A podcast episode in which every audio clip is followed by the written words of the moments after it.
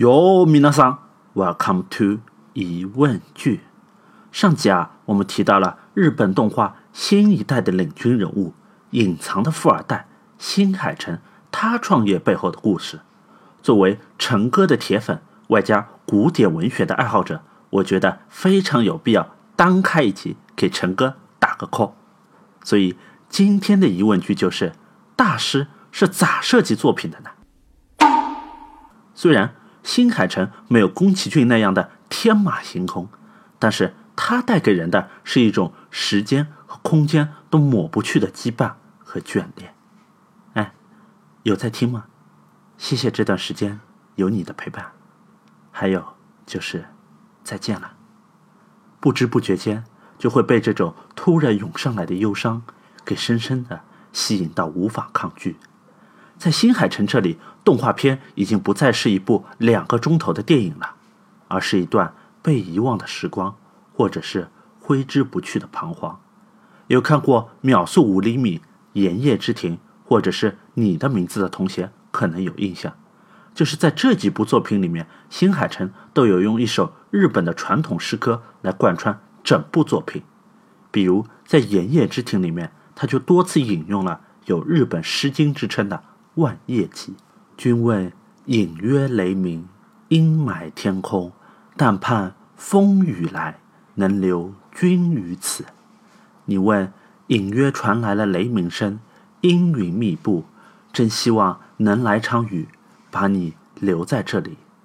对曰：隐约雷鸣，阴霾天空，纵然天无雨，此生亦待君。我说，即便是天不下雨，我都留在这里陪你。不知道此情此景，同学们是否都想起了自己的初恋呢？这不就是在快节奏生活下我们所憧憬的懂你吗？听到这里，不知道你有没有发现，像新海诚、宫崎骏这些个大师，他们不仅是在自己的本职工作中出类拔萃，同样的，他们的知识面和文化底蕴也是碾压级别的。他们并不是我们想象当中只会宅在工作室里面画稿子的直男哦，他们的作品都融入了他们在不同时间段的思想和情感，所以很容易引起不同年龄阶段的观众们的共鸣。说到共鸣呢，我相信很多人都有这样的一个共鸣，这是现在购物下单是快了，但是拆开快递后的满足感却是越来越低了。老一代的回忆中，要等到过年才有糖吃、有新衣服穿的时代已经消失了。只要是你想，快递小哥分分钟就可以让你每天过得跟过年一样。大工厂、大规模生产的时代已经是落日余晖了。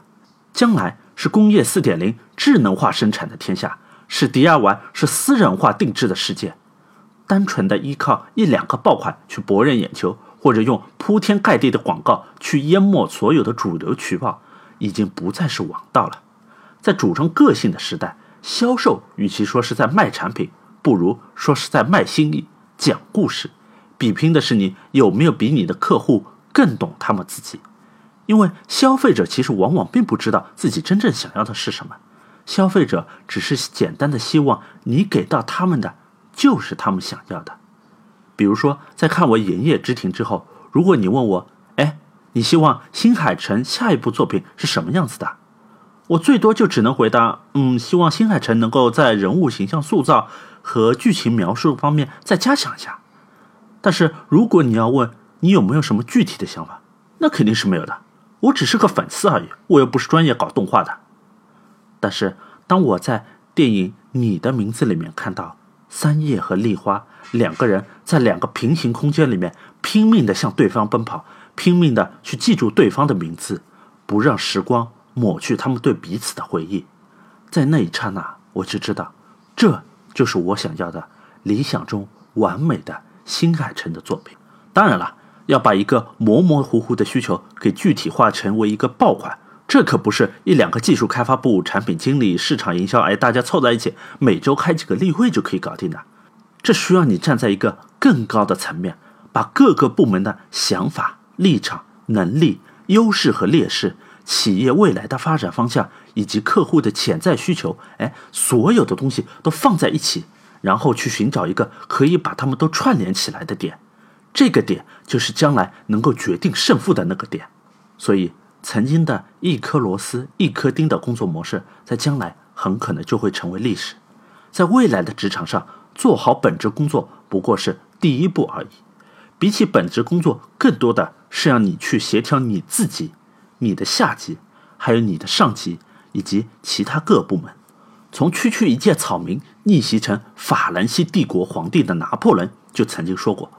不想当将军的士兵就不是个好士兵。拿破仑不仅是以身作则，而且他还经常鼓励自己手下站在将军的角度去考虑问题。所以在拿破仑麾下就出了一大批草根将军，就是靠着这些草根将军，拿破仑横扫整个欧洲，把英国、奥地利、普鲁士这些个传统帝国打的是落花流水。同样的，在你的名字放映了以后，记者就去采访辛海诚，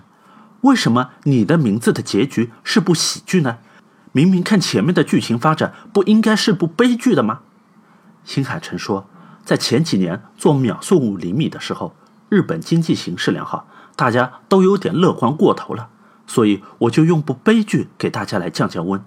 这两年经济形势不好，市面上是一片悲观，所以我就用峰回路转的喜剧来鼓励一下大家。哎，你看看，搞动漫的都这么关心经济形势和国民的心理健康哦。所以在你的名字里面，不仅有男女主角互换身体脑洞大开的剧情，有千锤百炼美到都不敢让人相信这是用笔画出来的画面，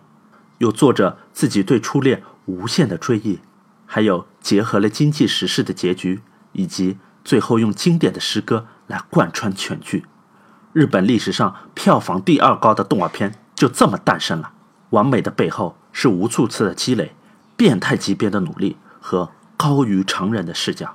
好了，今天的节目就到这里了。讨论过了日本的万叶集，下一集我们就来谈一谈中华文化的经典《楚辞》的作者屈原和他的老上司楚怀王之间相爱相杀的故事。请听下集《楚怀王》，港吧港。では皆さん、ご覧あびて。